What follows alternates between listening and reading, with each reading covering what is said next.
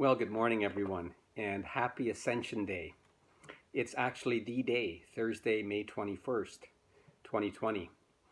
Uh, Ascension Day happens 40 days after Easter, and it's the celebration of Christ rising up and leaving the earthly realm, so to speak.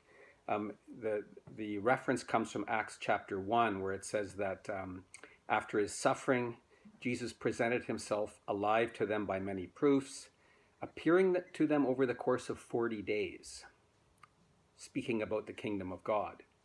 Well, there in, in Acts chapter 1, it shows that the disciples, just before he leaves, have one more question they want to get in, you know, before he goes. So they say, Jesus, is this the time you're going to restore the kingdom to Israel?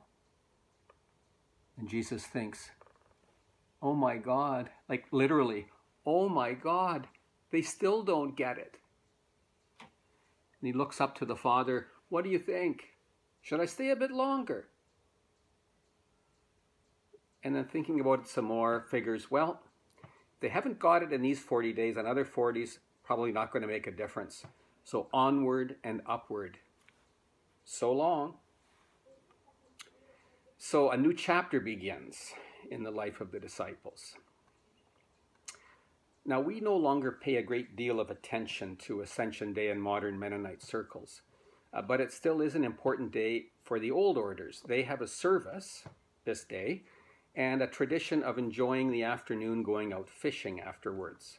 It's a lovely springtime ritual. And I've learned that Ascension Day has a special place in Ontario Mennonite history as well figuring in the official split between the old orders and the more progressive churches in 1889. Divisions had been brewing for some time over a couple of issues. One was Sunday school, the other was midweek prayer meetings. The more conservative churches did not feel comfortable with either. With Sunday school, because it would mean that non ordained people would be teaching, like women. And about midweek prayer services, uh, the advocates of this were suggesting it be conducted in English for the benefit of the young people. And this appeared dangerous to the conservatives. Well, attempts were made to bridge the divide. In, in the 1870s, a more conservative bishop named Abraham Martin came up with a proposal. He said the conservative churches would give on the issue of evening prayer, meaning uh, they'd allow the churches to hold it, if and only if all of the churches could agree not to have Sunday school. Well, it didn't work, and uh, so the differences continued to simmer. And in 1889, the official split occurred right around Ascension Day. The spring conference that year had been planned for Friday, May 31st in Markham. The committee of the official Mennonite calendar of appointments met, and they decided that this date would be too close to Ascension Day, which fell on Thursday, May 30th.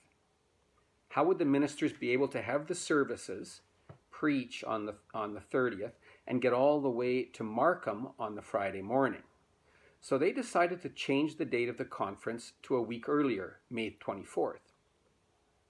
Well, some of the conservative brethren took issue with this and decided to go with the original official date and had their own conference meeting on the 31st.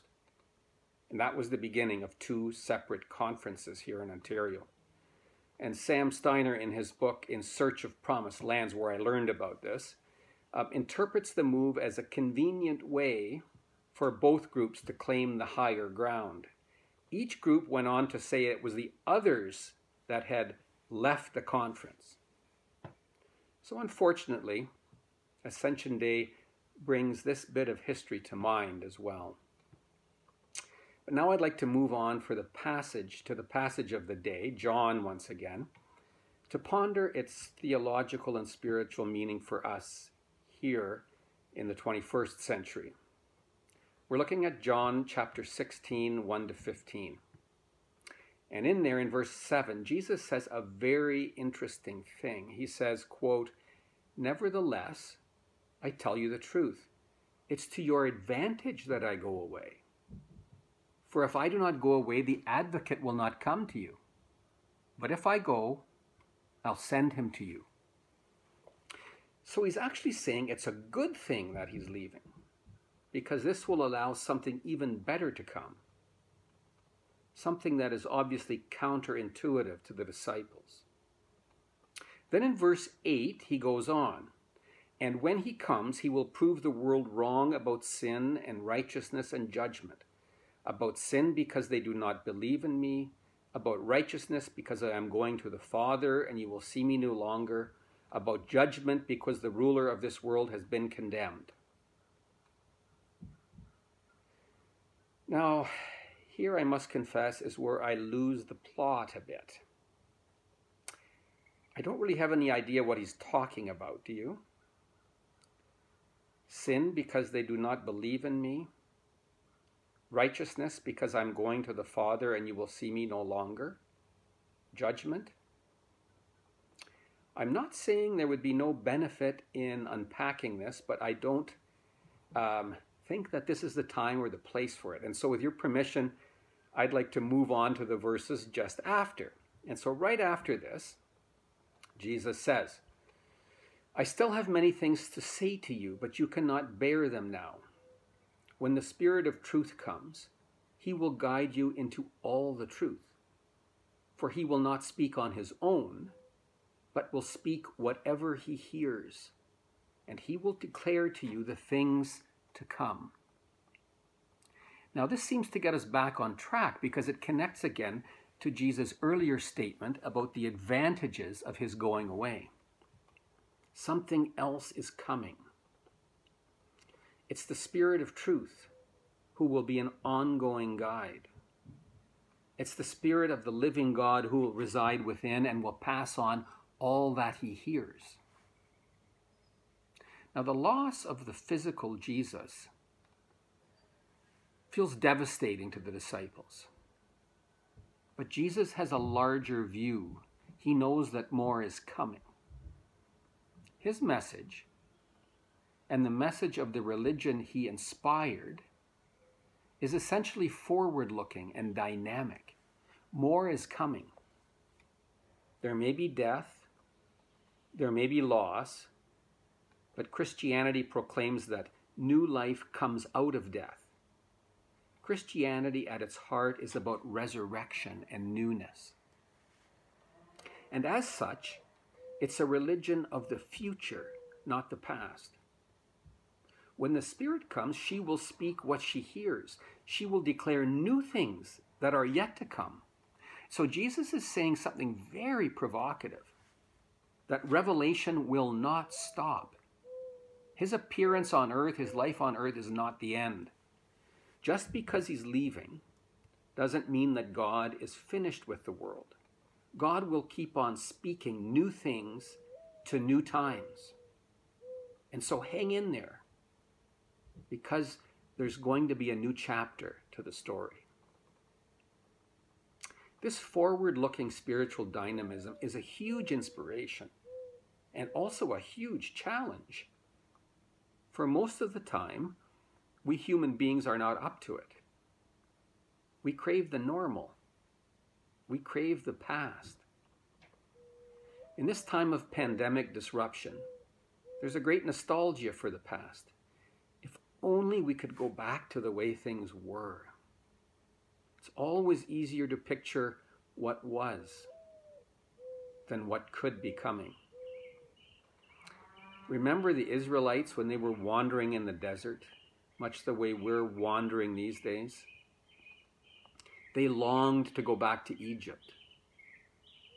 And Egypt was the place of their slavery. But they longed for it because at least it was familiar. It's what they knew. Better that than the unknown. So at that time, God and his friend and companion Moses had to push them. Keep moving, they said. Keep going. It's not the end of the story. The promised land is up there just beyond the horizon. Well, this may be the word to us as well, the word of the Lord for us today. Keep going. Keep open. don't despair. Maybe this disruption is the passageway to something new. And in that sense, maybe it could even be a good thing. Well, maybe it's going too far calling it a good thing. On a very real and practical level, this pandemic disruption is not a good thing, especially for those who are suffering. It would be a callous and an insensitive thing to spiritualize it when there are many people, uh, especially people in countries of the world with less developed healthcare systems that are suffering greatly. This pandemic is not a good thing. But perhaps in one sense, it, it could be considered, quote, a good thing, um, in that God could make something good come out of it. Perhaps it's a crisis that can provide human beings with the opportunity to choose a better future. I've heard stories um, of recovered alcoholics, and it sounds odd, but some of them um, give thanks for their addiction, saying it was a quote, good thing. For if it weren't for the addiction, they never would have hit bottom, never would have come to their senses, reoriented their lives to the most important things. Alcoholism is surely a terrible thing, like any addiction. But in one way, you could say it was good if something better came out of it. Um, this is the, this is what I'm trying to get across here. Not to take the analogy too far. Like bad things happen in life. Pandemics happen. And I don't believe that God sends them or plans them so that we might learn from them. But God can work with them. That's what I'm trying to say. The spiritual question for us is not so much where did this come from, but what will we do with this? What is God going to do with this? Are we just going to grit our teeth and ride it out, dreaming of the past, looking for the old normal? Are we going to use our religious resources just to cope and get through?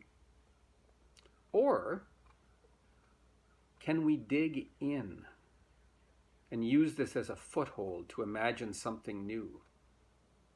The mission of the church is surely to live into the future, listening for the new word that is coming from the Spirit of truth. We are the ones who believe in a new word. We are the ones who believe in life out of death. And so we are the ones called to dream new dreams and to help the world do the same. Amen.